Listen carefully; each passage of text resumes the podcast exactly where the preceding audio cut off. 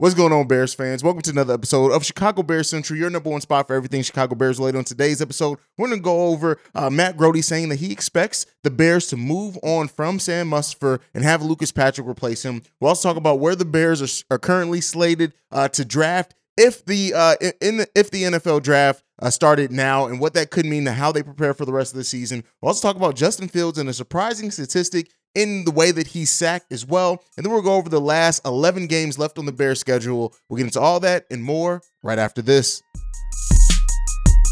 You are now tuned in to Chicago Bears Central, your number one place for all Chicago Bears news and content.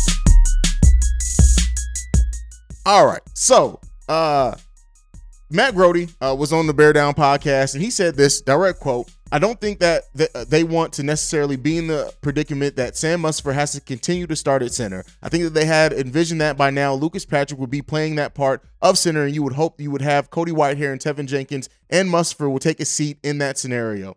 I think that coming, uh, unless they pull off a fast one, I think Mustipher can slide over to the guard spot. It's going to be interesting to see how that goes. Now, at this point, I'm over Sam Mustipher. I'm over him as center. I'm over him. Like, just the fact that they're still thinking about somehow moving Teven Jenkins out of the lineup to keep Sam Mustipher in there. Is this not based on production? What are they basing this off? What are they seeing that we're not seeing? I don't like this, this pr- predicament with the offensive line. And we'll talk more about the offensive line here in a minute. But I just I don't like what I'm hearing from this. I don't like what I'm seeing. I don't like the results of it. I don't like any of it. When it comes to Sam Mustipher, maybe it's just me. Maybe I need to calm down. I'm over Sam Mustipher. I'm over everything that he has or does not have to offer. I'm over seeing him out there. I'm over giving him a chance. Sam Mustipher needs to get up out of that starting lineup, in my opinion, by any means necessary. You get him up out of there. The fact that there's still talk of moving him from center, which needs to happen, but still like moving people like a Teven Jenkins who's been productive out to the guard position, yes, I understand. Sam Mustipher will probably be more productive at guard than he is snapping the ball at center. But when you are that inept,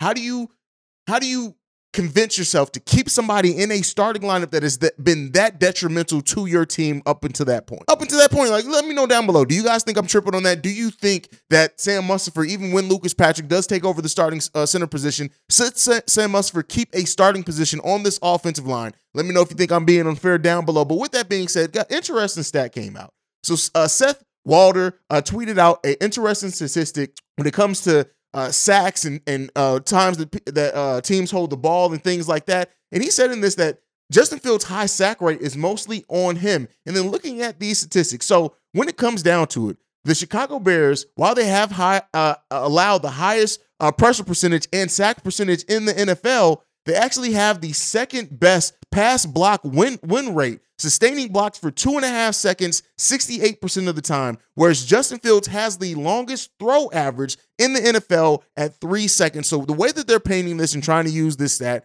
is to basically say that a lot of Justin Fields' uh, issues when it comes to him being sacked as often as he has comes down to him holding on to the ball too long. That's what they're trying to say. Uh, uh, that in all the sacks that Justin Fields has had, only five have come under the median time. So under the time that most quarterbacks have to, to set up. So basically saying Justin Fields is just holding on to the ball too long. Now, I did see a lot of that at the beginning of the season. I think he's been uh, more quick to make decisions at this point in time, but I would be lying if I did say that Justin Fields doesn't hold on to the ball in some situations a little bit long. So finding out that this statistic that the Chicago Bears offensive line is actually holding their blocks in a, in a high rate and and better than average in some cases, and that is it's Justin Fields higher than average um, throw rate that is that is that is de- definitely affecting that. It, uh, it it it made me think, right? And again, with all statistics, as I say with this in all sports, you can really make them say anything, but when you have hard numbers like this, it definitely makes me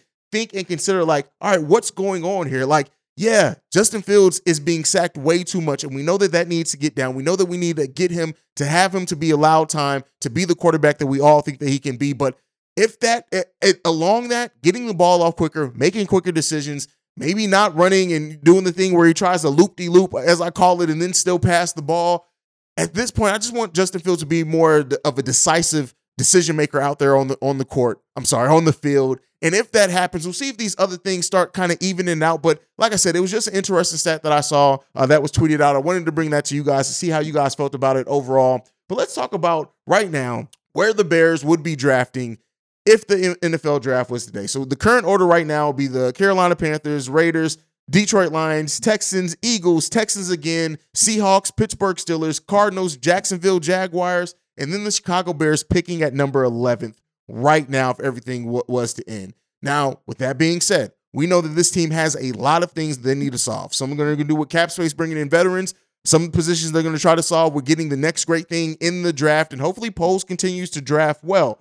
But the thing is, is that if the Bears were to stay around this draft position, it kind of would go in line with what I thought the, the season was to be. There's still a lot of football left to be played. We're not even near the halfway mark of the NFL season so far. So considering we still have uh, uh, 11 games left to play, um, you know, draft position doesn't matter too much right now. But you know, let's look at the the Bears' remaining schedule and let's look at what we have pegged in as wins and losses. We know we got the the uh, Patriots coming up, in which I think we're seven point underdogs in that predicted that right now at a loss. That puts the Bears at two and five against the Dallas Cowboys. Listen, Dallas is playing. Uh, they have a great defense, which just considering how the Bears' offensive line has struggled, how Justin Fields, you know, has issues there. I'm still picking that as a loss for the Chicago Bears. That puts the Bears at two and six. The Miami Dolphins. Now, this is going to be interesting uh, matchup of young uh, talent, young quarterbacks. Is that uh, well as well? Um, I think the Bears defense stands up. I think they're able to do enough in this game. I think our running game is going to have success in that as well. I'm predicting this to be a win for the Chicago Bears. That will put them at three and six. Against the Detroit Lions, you already know, not even getting into definitely picking them to beat the Detroit Lions. That puts them at four and six. Against the Atlanta Falcons, picking that as a win as well. That puts them at five and six. But then you get against the Jets. Ah, that can go either way. I think the Bears can beat the Jets. We'll see. Does that put the, the Bears at six and six, gets them back uh, to 500? We'll see with that. The Green Bay Packers in this one, I'm not predicting the Bears to be. As much as I want to see them beat the Green Bay Packers, I'm not predicting that. To, as of right now, I don't think this team has showed a competency to be able to do that. I think they're gonna they're gonna lose in that game as well against the Philadelphia Eagles. That's probably gonna be a loss, unfortunately, for the Bears as well. Another win against the Detroit Lions. The Buffalo Bills in that. I'm uh, probably to lose against the Bills as well in that as well. So right now, I look at the Bear season as what I have right now.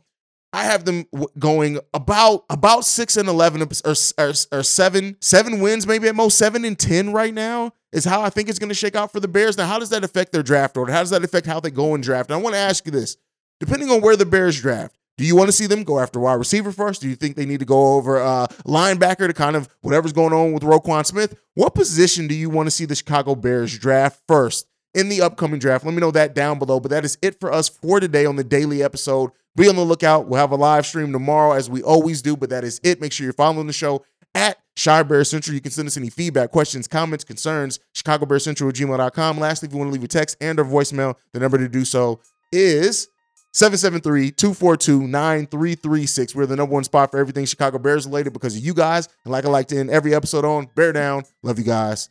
Peace, y'all. This has been a presentation of the Break Break Media. Media.